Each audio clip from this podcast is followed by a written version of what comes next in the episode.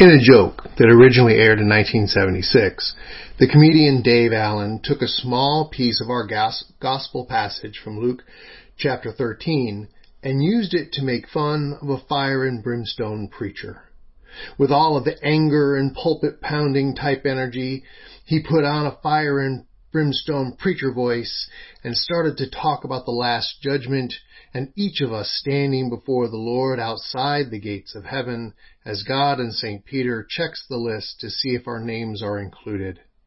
If a name is listed, then all is well. The person will enter heaven in all of its joy, but that part of the joke is only a quick setup for the rest. If a name is not listed, then it is instant torment. The person is cast into the pit of hell, where the person will live forever with an unending torment.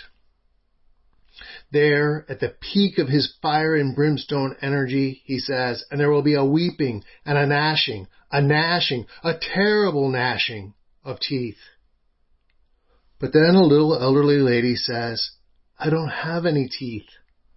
To which, in an even more fever-pitched fire and brimstone voice, he replies, teeth will be provided and the crowd erupted in laughter. It is both funny and sad at the same time to see the pulpit pounding scare tactics of some who preach what they claim is the gospel as the theatrical antics that they are and point it out makes for a funny bit of sketch comedy.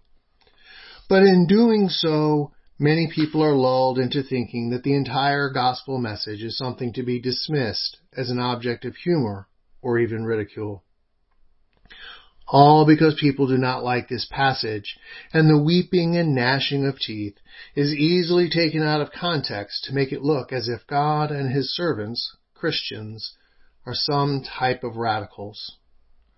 Why do people not like the passage?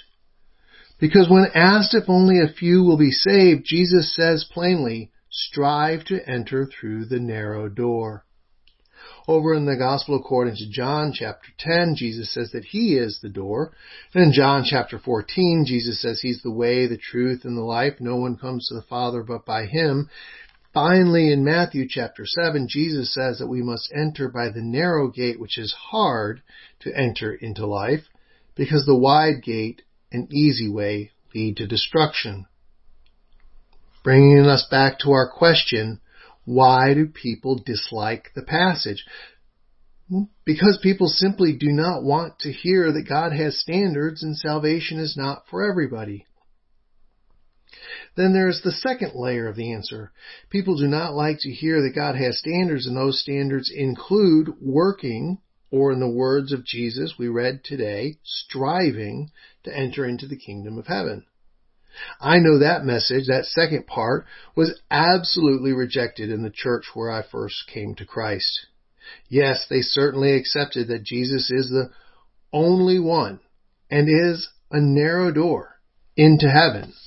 But they absolutely rejected the message that we must strive, work, put effort into passing through that door. But there's no mistaking that is exactly what Jesus said. St. Gregory the Great commented on this passage explaining that Jesus said one must strive, since unless there be an ardent striving of the heart, the world is not overcome.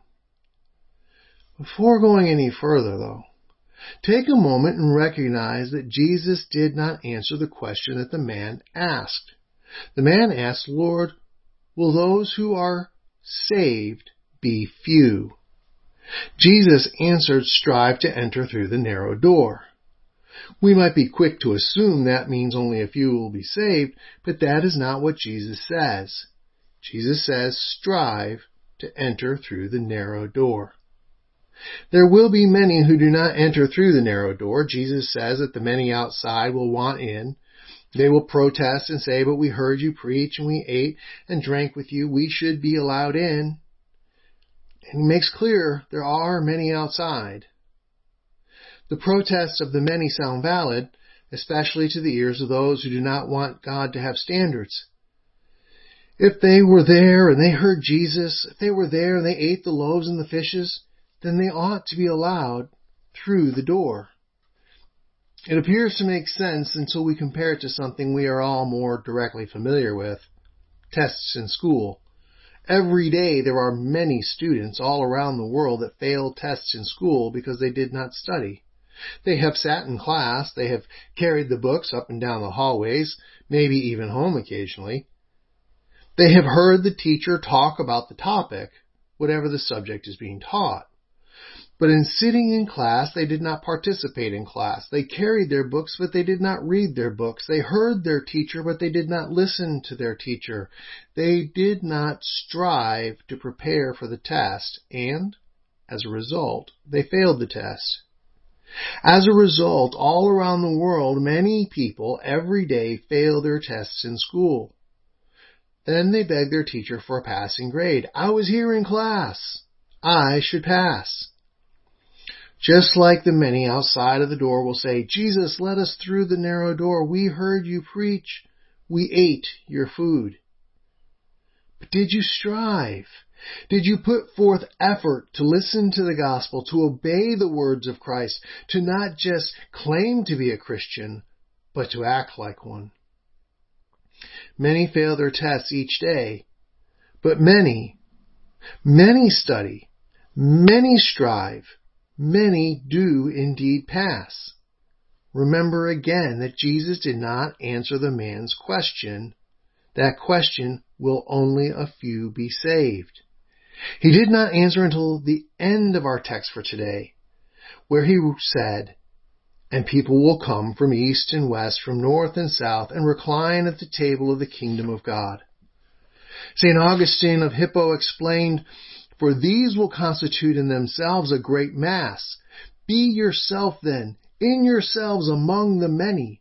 For the Lord Christ would not contradict himself, who has said, Many shall come from the east and west. Hearken, dearly beloved, the Apocalypse has this written, After this I beheld of all languages and nations and tribes a great multitude which no man can number, coming with white robes and palms this is the Mass of the Saints. Be a member of the Mass of the Saints, so large that they cannot be counted. Strive to enter the narrow door by doing that which God has given us to do. For we are His workmanship, created in Christ Jesus for good works, which God has prepared for us beforehand, that we should walk in them. Amen.